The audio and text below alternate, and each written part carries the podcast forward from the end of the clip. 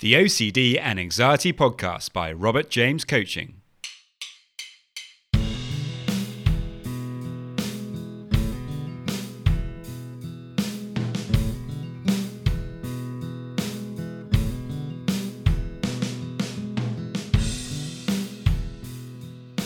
Hello, and welcome to the OCD and Anxiety Podcast, where we explore how to have a more positive relationship with anxiety disorders taking back control so that you can start living the life you choose and not the one chosen by your fears.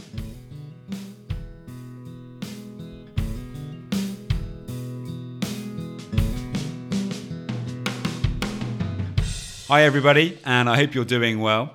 Uh, before we get going, I just wanted to say thank you for the uh, positive feedback I've been receiving about the podcast.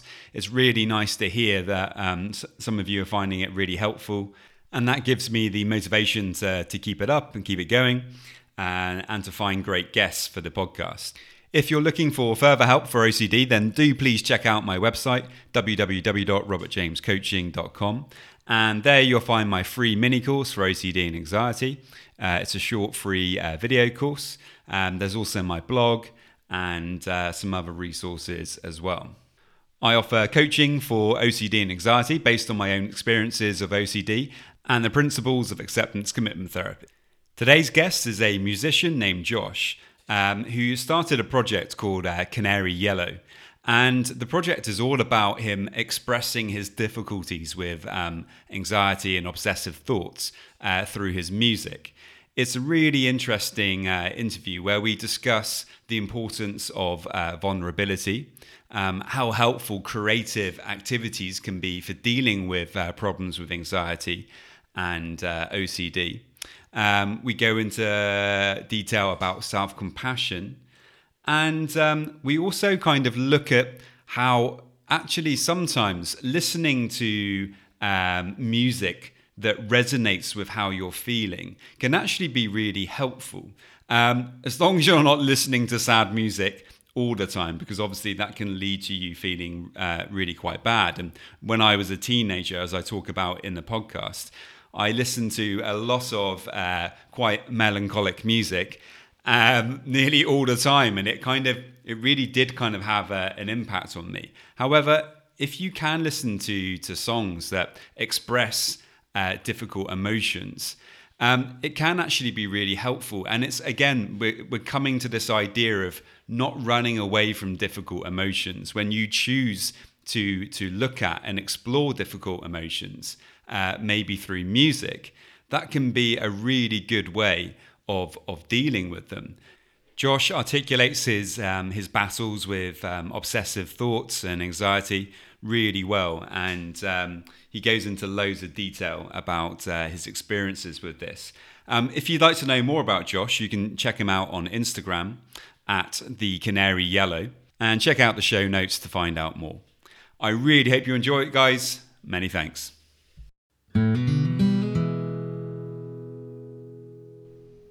So, welcome to the podcast, Joshua. Hey, Rob, how's it going, man? Yeah, I'm great, thanks. So, uh, thanks for coming on. And um, to start off with, can you just tell us a little bit about yourself, please?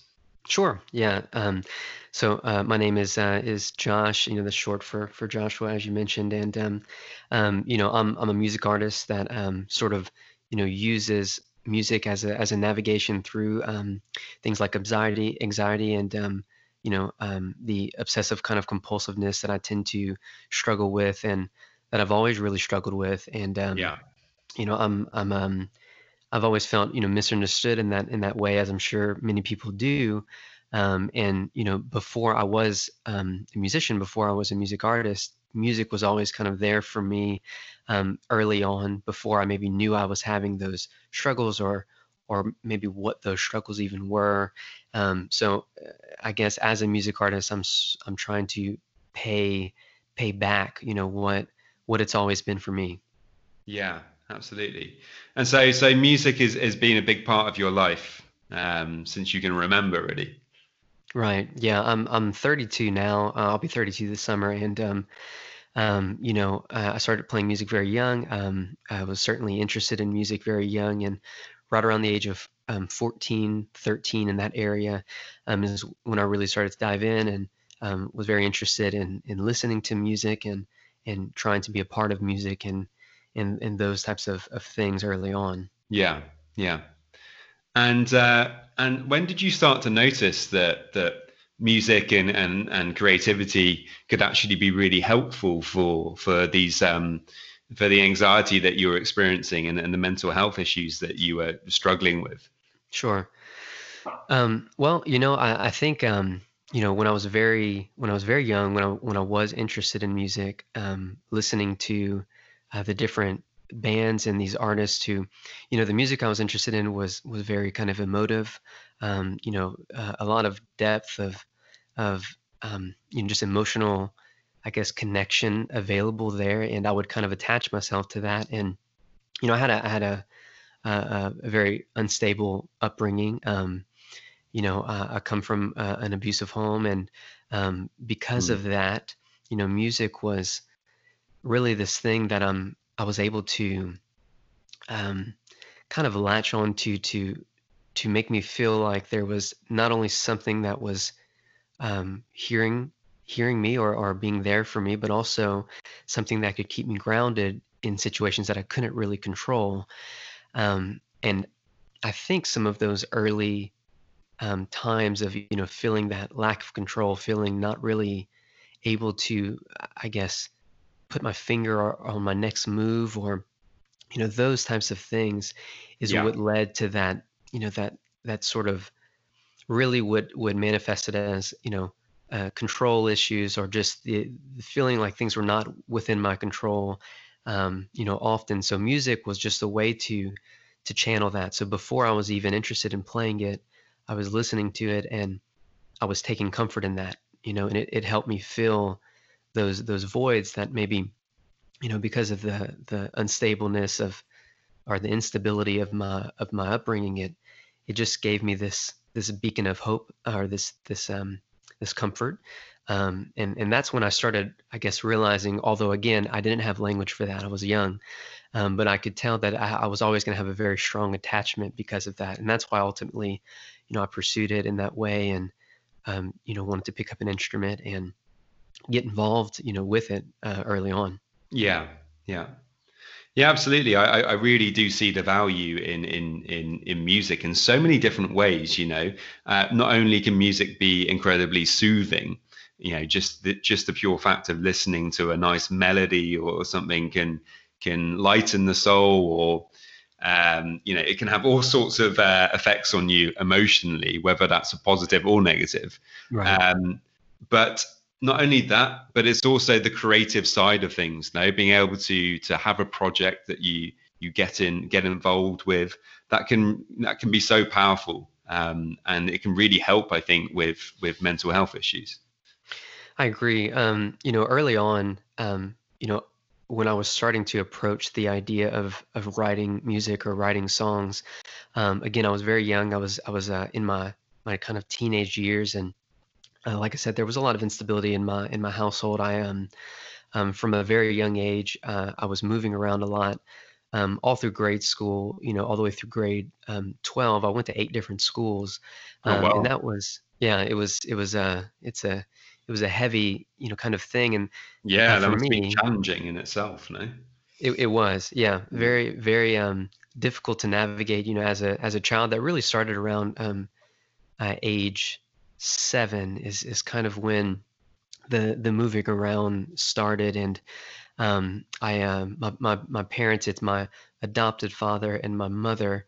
Um, I have I've actually never met my biological father, so that was the, you know, my my mother met my my adopted father a little bit later in my Mm. life, and and they had gotten married. But it's when they were getting divorced that we started the the moving about. Um, Right. so so I did go to um, like I mentioned, it was it was eight different schools and it was in two different cities. Um, both of my parents have been uh, divorced and remarried um, uh, a handful of times, you know, and um, so there was a lot of, of, of kind of jumping ship and changing, you know, um, uh, houses or changing locations and, and those types of things. And, you know, um, so in in some of those houses, especially around my teenage years, Yeah. You know, I had I had step parents along the way that um, you know, you know, it wasn't exactly um, positive experiences. And uh, without getting into the, the, the very private details of that, you know, it it was a it was a challenging time for me. Um, uh, at the time, again, I was a teenager. Um, I have language for it now, but I really didn't at the time. I just was, I felt very trapped. Um, you know, I, I, didn't really, you know, it's like when I would have these these issues at home, um, I would you know reach out in different ways, and and oftentimes those those um, I guess efforts were were squashed or are or sort of pulled from me, and and because of that, it's like I never really found um, a way out of it myself. I kind of had to just wait until I ultimately was old enough to pull myself out of that and you know move on as as an adult. Yeah. Um, you know, so so music for me early on when I was approaching songwriting um, was I was very vulnerable in my songwriting. It's like I would write about things that were very real to me and using the language I could at the time to express that. And um, I've always been a songwriter. I've continued to be a songwriter over the years in different, um, you know, different ways. Um, but at, at that very young age is when I really I feel like had my my intentions very clearly cut. It's like I knew what I was trying to express. Um, mm-hmm. I knew why I was expressing it. Yeah. And as I as I grew uh, into an adult, I was in different music projects along the way. Um, you know, I've I, like I said, I do play music for a living now, so I've I've I've approached it in different ways, been a part of different vehicles, and and so it it shifted. You know, it's like I might one one year be interested in trying to appeal to an audience based on what I think their musical taste may be. It's like there was always um, maybe a, an intention of honesty in my music, but I, I feel like I had kind of lost sight of of that early kind of solace. And so as I got to my adult years, and especially in the last couple of years, yeah. Um, I've been trying to re-examine that side of me. You know, music is the one thing that has always been um, you know permanent in my life. It's it's the one thing that I've always had um, to to really explore, as you mentioned earlier. You know, artistically. Um, mm. Issues or, or thoughts that I might be having personally. And so the last couple of years, I've been trying to get back to that. I've been trying to find a way to express that vulnerability again, um, because I know that there are people out there who have who have struggled with similar you know issues, whether it's anxiety related or you know compulsiveness related, and um, it may stem from similar reasons, and mm. you know, and uh, uh, I know that if music was that medicine for me early on, um, that it may certainly be a medicine for for somebody else. So my goals have been to re uh, insert myself into that mentality and to try to, you know, refocus that. And so that's that's what music has been for me, even you know, as of as of late. Yeah. Okay, and that, that's really interesting. And um, uh, therapeutically, what what do you think it is about the you know the creative musical process that is that is so helpful?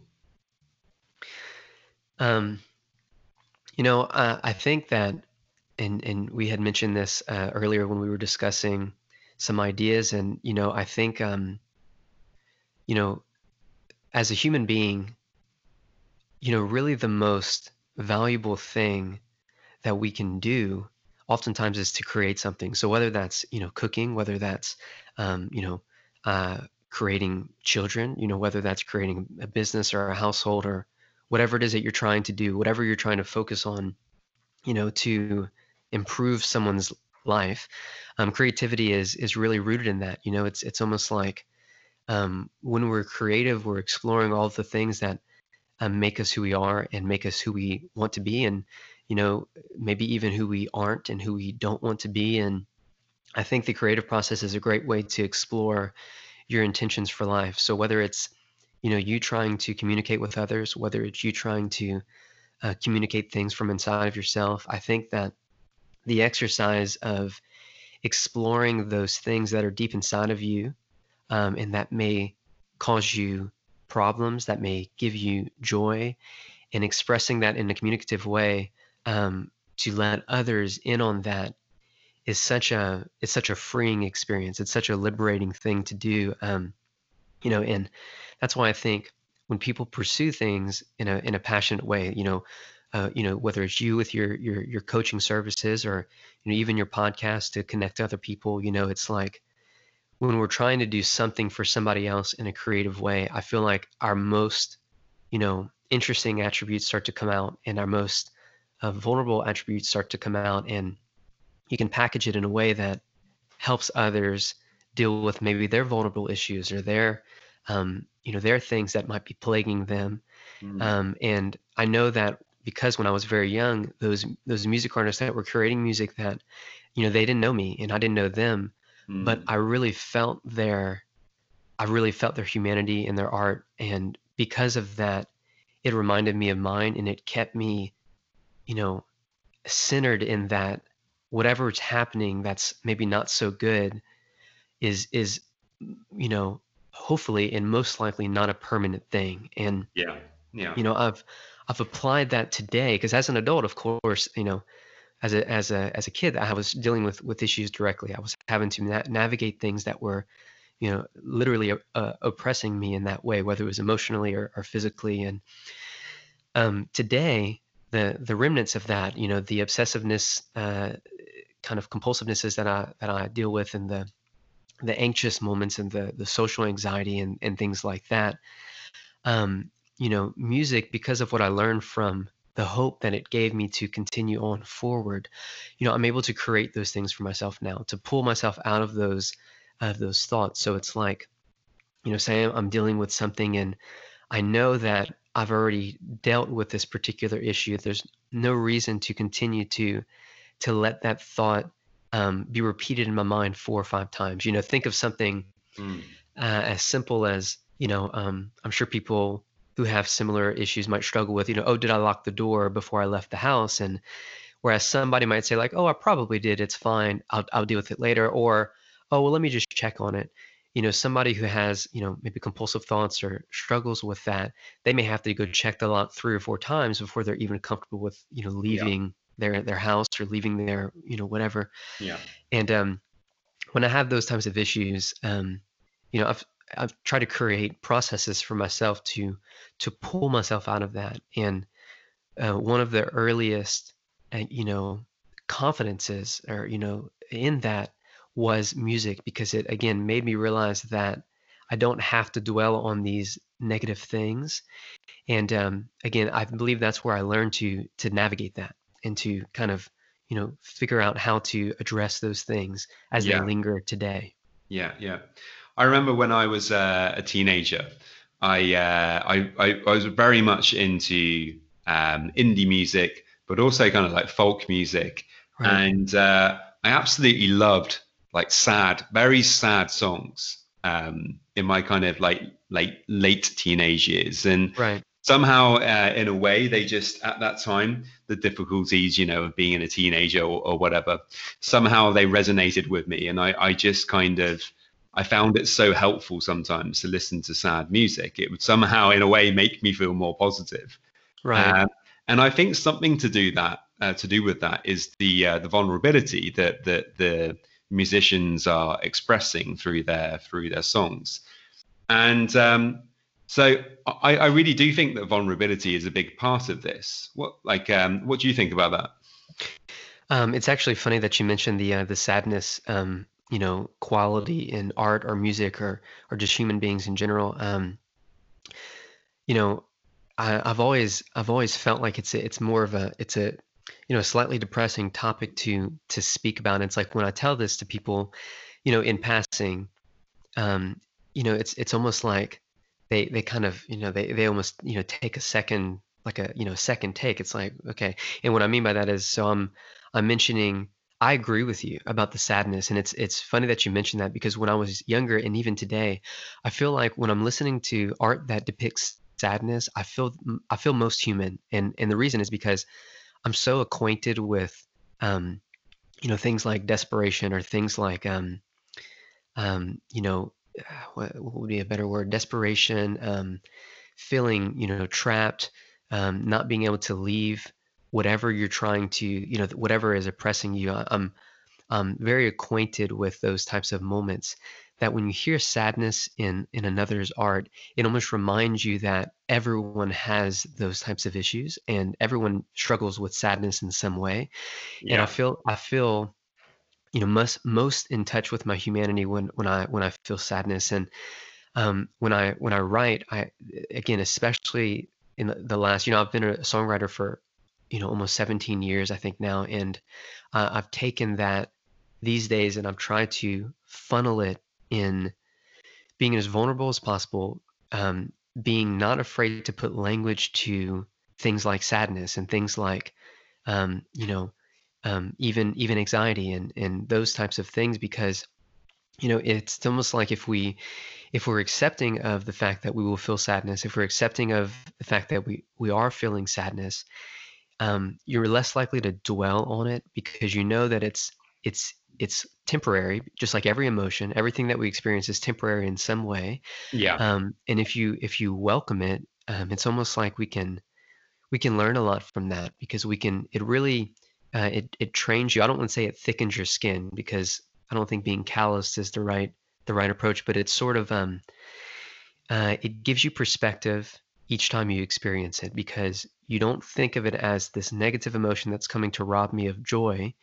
You might just think of it as this challenge that I'm facing that will allow me to appreciate joy so much more. You know, appreciate things that are good um, more more easily, and maybe take those things for granted less. You know. Yeah. Absolutely, I, I really agree with you there. I think um, I, I think it's it's based around acceptance there in a in a way. What you're saying, it's kind of you know like we we we have a full range of emotions and feelings that that make us human, and we you know if we're going to be healthy, we need to be able to to open up to all of those feelings, you know, Right. not just the positive ones, and be able to to look at them and and feel them and really kind of explore them and when you're when you have that attitude as hard as it can be sometimes undoubtedly um, but if you can try to to open up a little bit more to some of these difficult emotions and try to have that um, attitude of wanting to know more about it and exploring it it can really really help how you feel about it. And um, coming back to like the, the the sad music i think it's really important to mention um, like when, when I was younger, uh, like like I was saying, sometimes it could be a positive experience to listen to sad music, and undoubtedly that's that was often the case. However, my obsessive tendencies would often come in, and sometimes I would just find myself, you know, constantly listening to sad music, Right. and then actually that can be quite counterproductive because if you if you're just doing that all the time, then obviously like you know that can start having a, an effect on on you know your general happiness and how you feel. Hmm. So Right. Exactly. so it comes with a health warning in a way like right. absolutely like tune in and listen to some some kind of sad music sometimes because listening and appreciating that vulnerability like you were just talking about and being aware that you know other people do suffer with very similar things to you is very powerful and very um very uplifting Right. um but you, but you don't want to get stuck in a trap where you're kind of listening to it all the time because obviously if you have OCD it's you know quite easy to to start kind of obsessing about things. I um there was a there was a a, a pivotal kind of m- moment I think for me um in in music and um in the way that I looked at it. I feel like um when I was young I always um knew that music was was a c- communication device meant to communicate at the end of the day um, Mhm. moving forward you know um, because like you said there were moments in my life especially early on that i would listen to sad music that was sad for the sake of being sad so it was like um, you know like you said if you do too much of one thing like if you eat you know uh, 10 hamburgers in a day you're probably not going to feel super great by the end of that day. If you eat a whole bag of you know something that's not great for you you know too much of something can be very you know uh, harmful in that way. And i was i was there was some music that i would listen to that was sad for the sake of being sad or or maybe um exploiting sadness right? So it's like they would take the idea of sadness and they would almost like cheapen it and they would they would say okay you know um this is very sad when i'm talking about is sad but i don't really feel this as an emotion i'm just i am i'm almost just exploiting it as a um to make you feel sad right and Yeah. then i was i was introduced to music um in my later teens, um, is especially where I learned about music that was that was sad in nature, but not so much because the the artist was sad and wanted to make you feel sad, but because they were navigating the fact that they were uh, sad or, or or hopeless in that way. So it was almost like, um, you know, taking ownership over what that what that feeling is or or what it does to you, and and um, you might express that it has you know brief ownership over you or you might express that it doesn't at all um, but i think just the the openness to knowing that it is around the corner uh, whether you like it or not it's like um, there's there's a almost like a bravery there that i found in some of these artists that were were open to expressing that without you know without it consuming them you can tell that they were not slaves to that Yeah. um, just that they were unafraid of exploring that. You know, if you think of like a sad movie, Yeah. um, or even a movie that's maybe sad is not the best word, maybe um, just depicting the human condition and, and what that is day to day, and Mm. just not being afraid to cut out those parts. You know, um, Yeah. you know, if you if you if you try to focus just on the things that give you a high in a good way, you can almost be crashed. You know, you can be totally, you know, just ruined by a sad moment. But if you don't look at it as something that's robbing you, if you look at it as just something that you're navigating, it's just it's a different perspective, I think, than than a, um, you know consuming it as just for the sake of sadness, right? Yeah, absolutely. Yep, really agree with that. Um, so, what are the, some of the different um, experiences you've had with anxiety? You, you kind of mentioned to me earlier that um, social anxiety was uh, has often been something that's been quite difficult for you to deal with. Right. Um, yeah. So you know, I'm actually um, excited to discuss this with you, being that this is a you know very you know um, you know OCD and kind of anxiety centered podcast. I can open more up about those, I guess, details and those things that I know that somebody on the other side is like, okay, I, I understand that, um, and um, you know, I'm gonna I'm gonna I'm gonna think of a couple of things that come to mind that are tangible, and some of them will be small, some will be big, and just kind of go from there. So one thing that I know that I I always do is um I have to I make a list. So whether that's a list on a paper or whether that's a, a list that I've saved in my calendar on my on my smartphone or uh, or if it's just a mental kind of you know obstacle course of of things. It's like I I constantly have to create these checkpoints, you know, these check off things because the way my the way my anxiety works is that if I don't attack it head on, if I don't attack my to-do list in a way that I feel like I have it in front of me, I cannot focus on the things that I need to be focusing on in the moment, you know. So that might be attending to my wife and daughter. That might be, um, you know, going to to work. That might be, you know, focusing on a task that has a, a begin and an end and that needs to be completed. So I might have an example of, um, you know, what I need to do for the week or what I need to do for the day that I might have to think about seven, eight, nine times throughout the day um, before I can, you know, get it off my my plate or move on to the next thing. And some days are better than others, and always I I know to separate myself from the, um, you know, from the I guess the the slavery of that. But you know, it's like the the anxiousness that I feel is that I cannot complete a task without thinking about another, and some of that probably comes from, um, you know, I, I wouldn't say I'm easily distracted, but you know, it, it's it's almost like my mind will try to distract me, and that's that's one example of something. That's that's a day to day. Yeah. Um, you know, um, my more global things is I have, um, you know, a very extreme need for stability. So um, I mentioned my wife and daughter. Um, my wife and I will make uh, eight years married this summer, and um, uh, my daughter uh, just made nine months old. Um, you know, just uh, about a week or so ago, and Yeah. you know, so because of that, uh, I have this, you know, extreme kind of need to make sure that we are, um, you know, happy, healthy, um, you know, comfortable, and and all the things that that I can do, all the things that I can control in a positive way, you know, without letting them consume me as much as I can, but you know, those types of things are are are, are globally always on my mind. I'm a huge planner. I, I feel like if I don't plan as many steps ahead as possible, as often as possible, I start to obsess over the future in a in a in a not positive way. You know, so Yeah.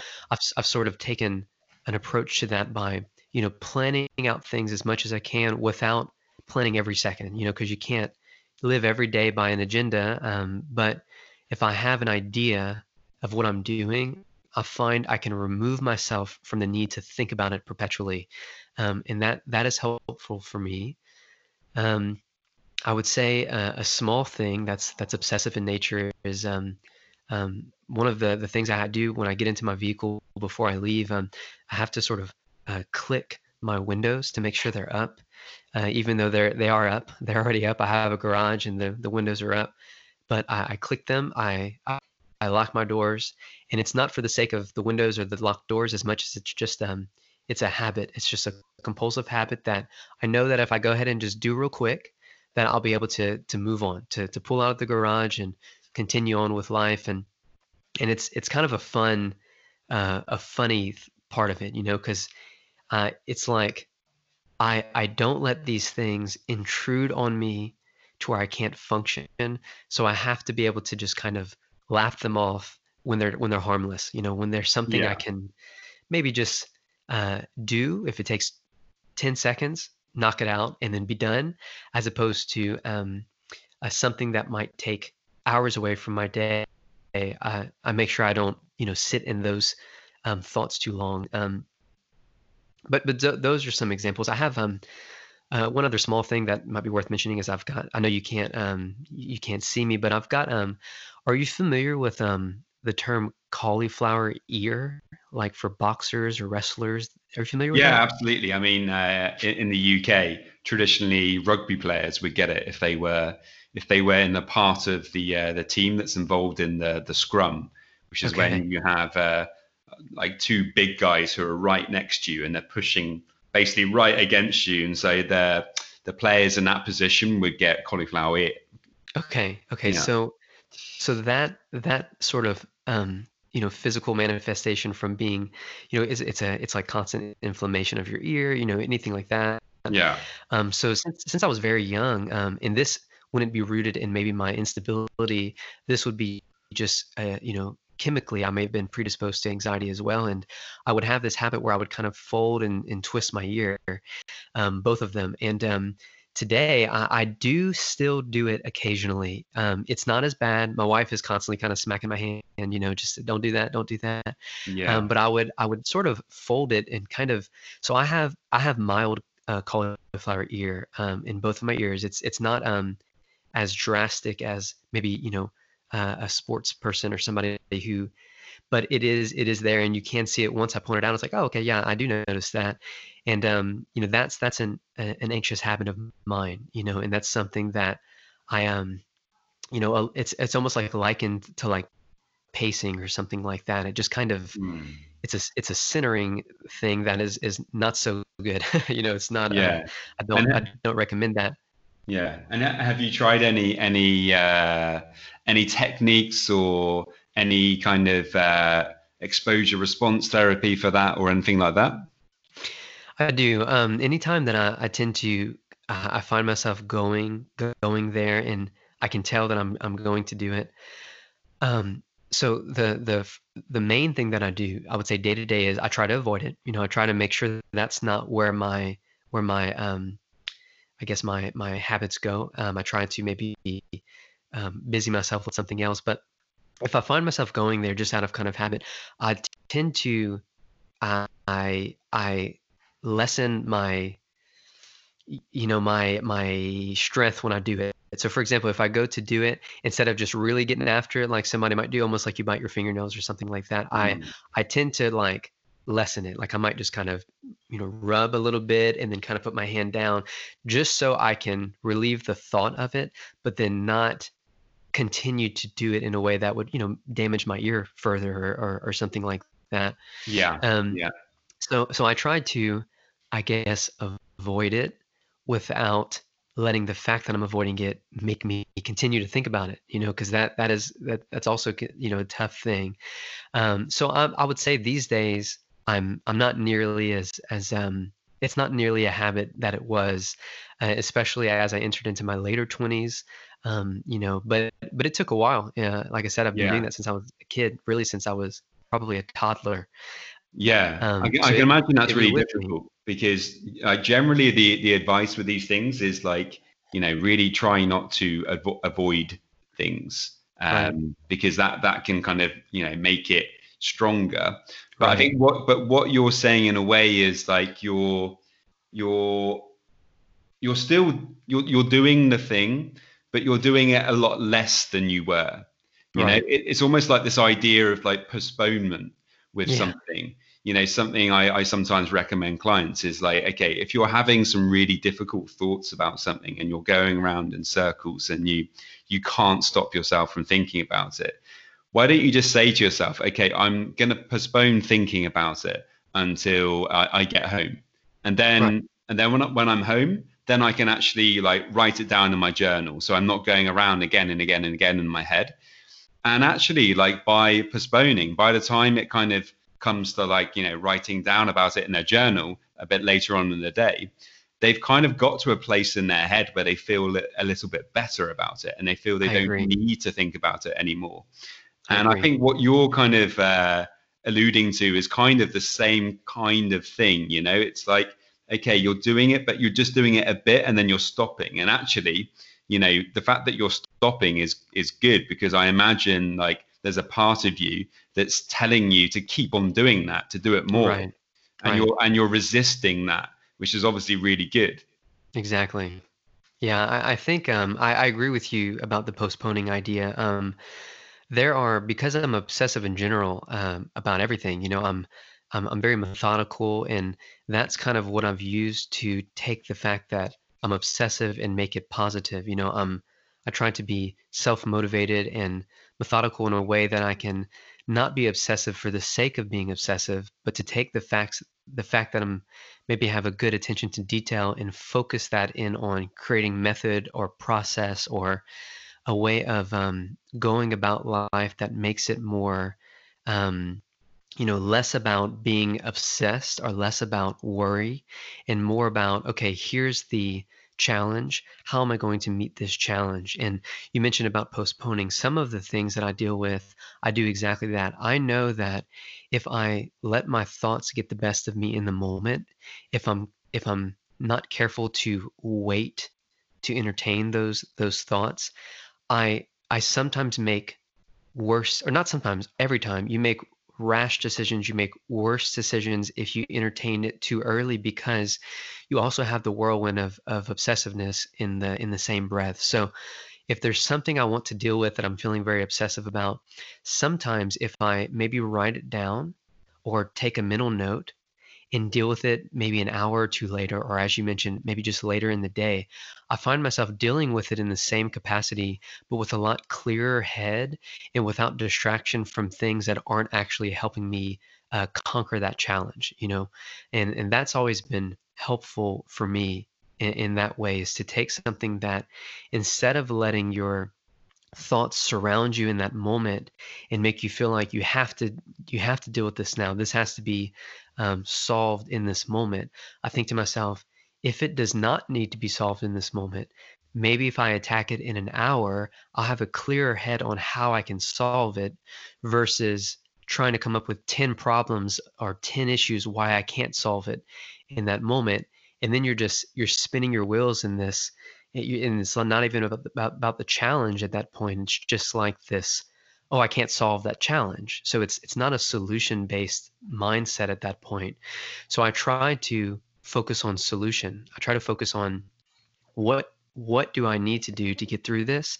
And if that is waiting uh, an hour to think about it or waiting a day or maybe living with it for however long it takes for me to have a clear head on the problem or on the challenge then i, I tend to want to do that you know and it allows me to not be a, um, overwhelmed by that particular issue Absolutely, yeah.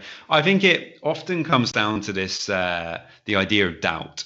you know how much doubt are you uh, willing to be able to put up with you know right. because that is like the number one thing with ocd it's the the doubting disease it's often called and it's you know it's that that that that negative doubt that's that's saying to you you need to resolve this now you right. have to think you have to come up with with a solution because if you don't then something you know terrible is going to happen and uh, right. uh, you know and actually that's just not the case at all it's just a faulty message that's coming from the brain and you know all that you actually need to do in that moment is to keep refocusing on the present moment and something right. that you care about in that moment you know hopefully your values and you know like if you're if you have something that you're really passionate about and that you really enjoy doing like for you music right I, I, I think it that can you know depending on what situation you're in obviously like if you're at work then you can't uh, you can't stop and uh, you know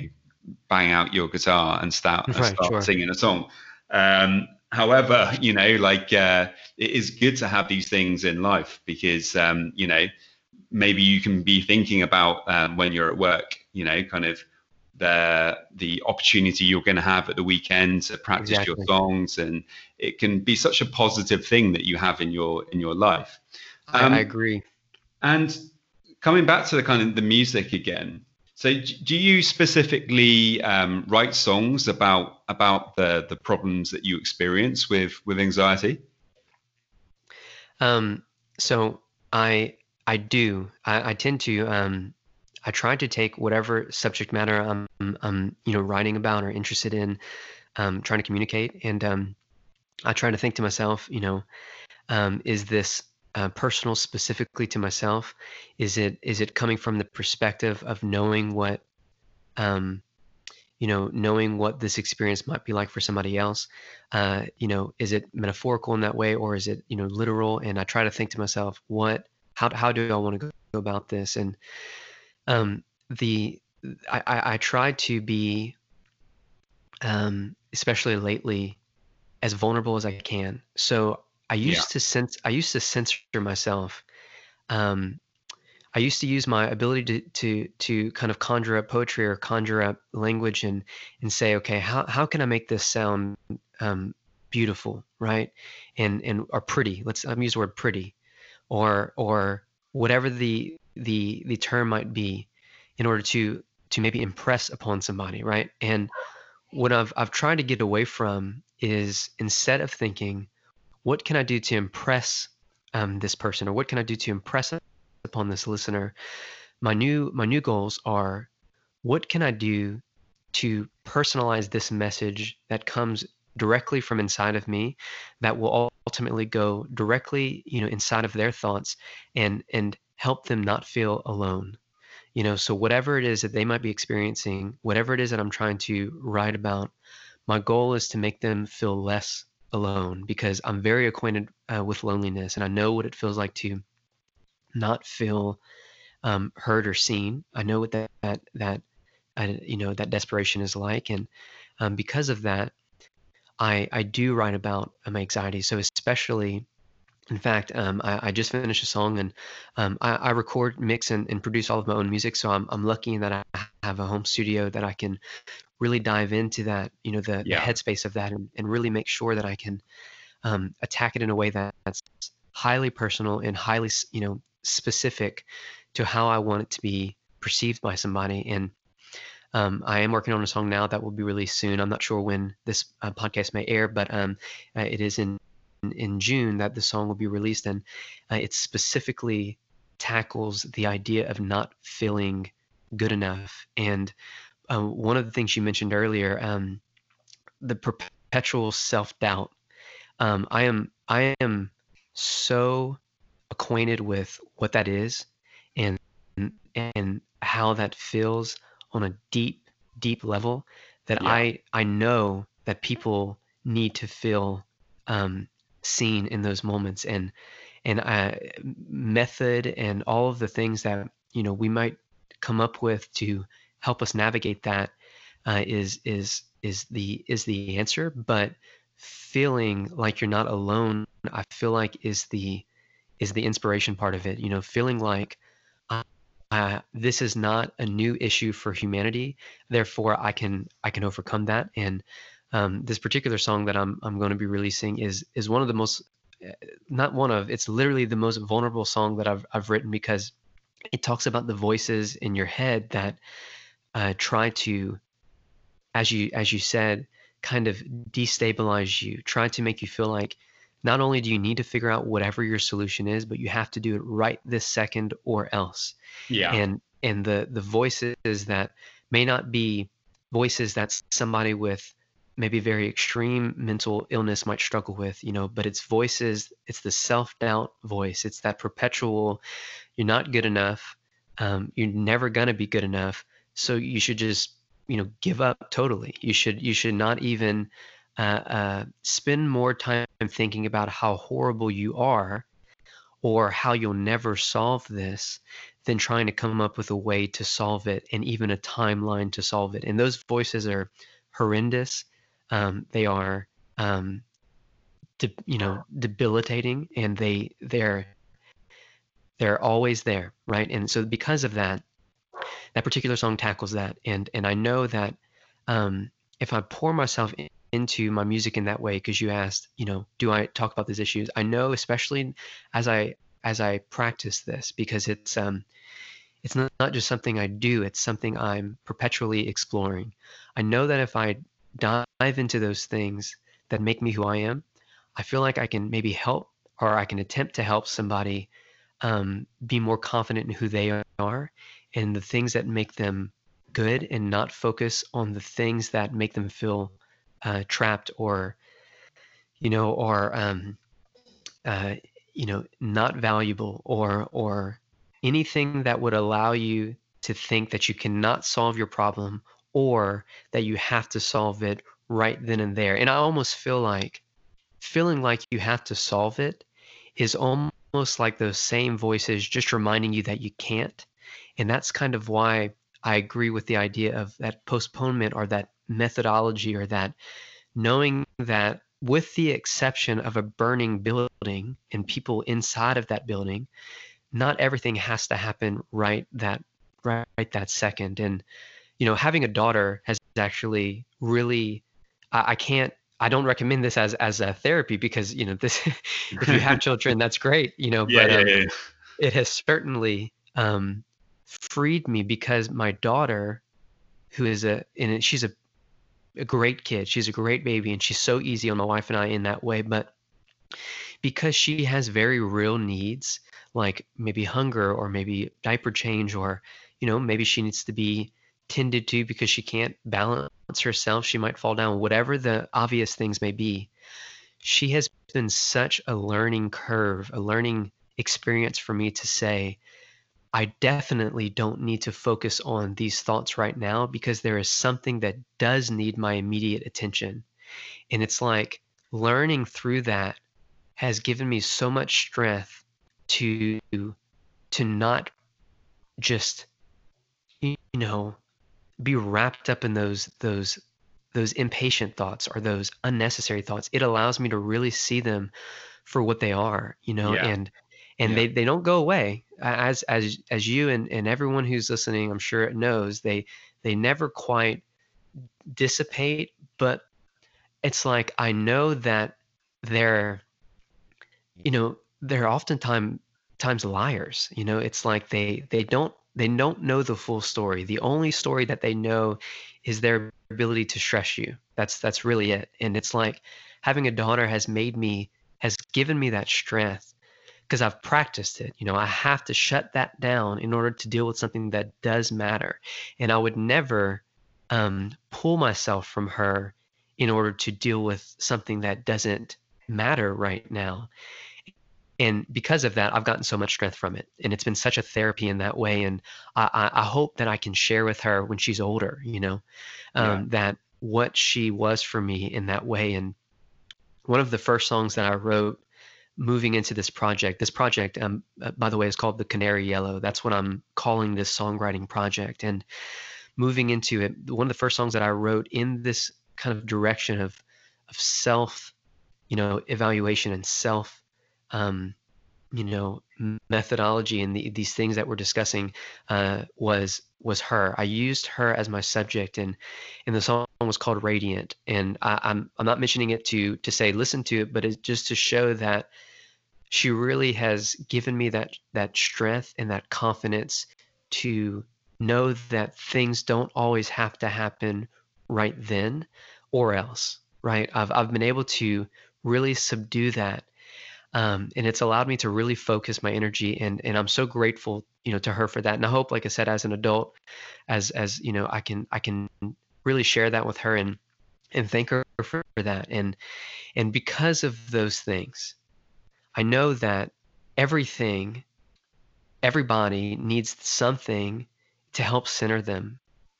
And it comes in lots of different forms and fashions. And I know you coach people on ways to practice that. And and just getting to the point of practicing it is is such a, an accomplishment sometimes. But it's like if you can just see yourself on the other side of that hurdle and knowing that there have been people that have come before you that have tackled this and uh, you know you more than likely will also find that fulfillment.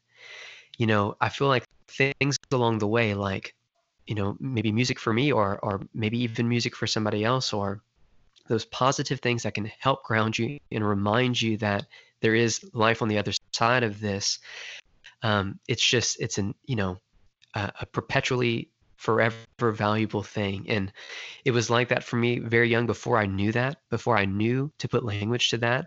And as I'm older now and I've I've experienced it and practiced it, it is it is my way of of facilitating that and and, and it gives me hope, you know, and and that's why I I'm centering myself in this um, idea in this place.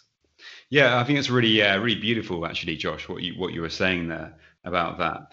And um, I think you're absolutely spot on with what you were saying about, um, you know, the thoughts kind of potentially can always be there. You know, like you might you might feel a lot better, you know, for a few days or for for a few weeks or for a, you know for a few months, and you may you may not get many obsessive thoughts for a certain amount of time.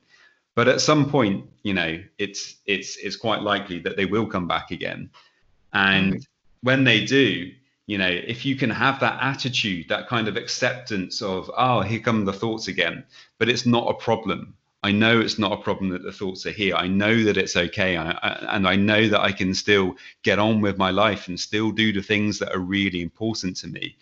Right. um, that is that is such an important message and i, I think it's one that that will be so helpful um, um, for many people it's certainly something that i try to remind myself every day right. in the morning. You know, like it's quite possible that today, you know, OCD might show up. Um, but if it does, that's okay. It doesn't matter. You know, I know that I can deal with it. I know that I have the skills um, to be able to manage it in the moment when it does show up. And because I have that attitude, more often than not, you know, the OCD doesn't really show up that much because I'm not I'm not really that bothered about whether it does show up or not. Whereas in right. the past, you know, I was always kind of fighting with the thoughts and I was always pushing them away, and uh, and that was making them worse. And it, so it sounds like you've you've arrived in you know a similar place, um, but through different methods. And um, sure. you know, the, the, the music is obviously a really uh, a really powerful thing, and you know, um, it's obviously uh, really helpful for you. So if people wanted to find out more about your music, where can they where can they go? Sure. Um, you know, I, I, am active on all of the the social medias. Um, you know, especially on Instagram, but on Facebook, um, Twitter. Um, you know, you can find um, music on on Spotify, really anywhere that you stream music, and YouTube and and whatnot. Um, also have a website called The Canary Yellow, so like the bird, the Canary Yellow dot card, which is C A R R D dot co c o. Yeah. Uh, the project is uh, is the Canary Yellow, uh, as I mentioned, and um, and yeah, I'm I'm available um, at any of those platforms, and uh, all of the things that we discussed, you know, is is where I practice those those methods. Fantastic. Okay, and if you were going to give one tip to people who struggle with OCD and anxiety, what what from your experience, what what would it be? Oh man. Okay. Um, you know, it's like what what do you tell somebody who's okay? Um, I think I think the biggest thing to take away from my experiences and the things that I've I've built for myself um, would just be to to definitely view OCD and the anxieties that come from that and as as almost like an old friend. You know, it, it might be a, a villain in the very beginning and it might even still be a villain currently. Um, but ultimately, you know, you can you can repair those those ties. You can you can use it to your advantage. You can you can help it become a motivator for you um, to focus on things that matter, um, not in just your day to day, but also in your global life, whether it's your family or your pursuits, and um, let it you know let it not be a negative voice all the time. Let it just be another voice. I think that's something that um, really works for me. And uh, lastly, I would say just to make sure to think of, you know, every day is a new day. You know, uh, uh, budget your your minutes. Don't don't try to foresee the next um, pitfall. Um, you know, just um, just take them as they come, see them for what they are, and just don't be afraid to just tackle them in the way that works best for your particular situation. And um, just always remember that there's something on the other side. Um, and I think that's that's the best I can do. Fantastic. No, that's great. Um, Josh, thank you so much for your time. It's been great talking to you. Oh man, thank you so much. I really appreciate you having me today, Rob. No worries. Many thanks. I hope you enjoyed that today. To find out more about Josh, you can go to Instagram at the Canary Yellow. Remember, if you want to know more about me, you can check me out on Instagram, Robert James Coaching UK. You can go and join the Facebook group if you like, the Robert James Coaching uh, Anxiety and OCD Support Group. And also, you can check out my website, www.robertjamescoaching.com. Many thanks. And now, just a quick reminder of my disclaimer. Any information that you view on my website, Instagram page, Facebook group, or anywhere else online or any information that you listen to on the podcast is for informational purposes only and is not intended to be a substitute for actual medical or mental health advice from a doctor, psychologist, or any other medical or mental health professional.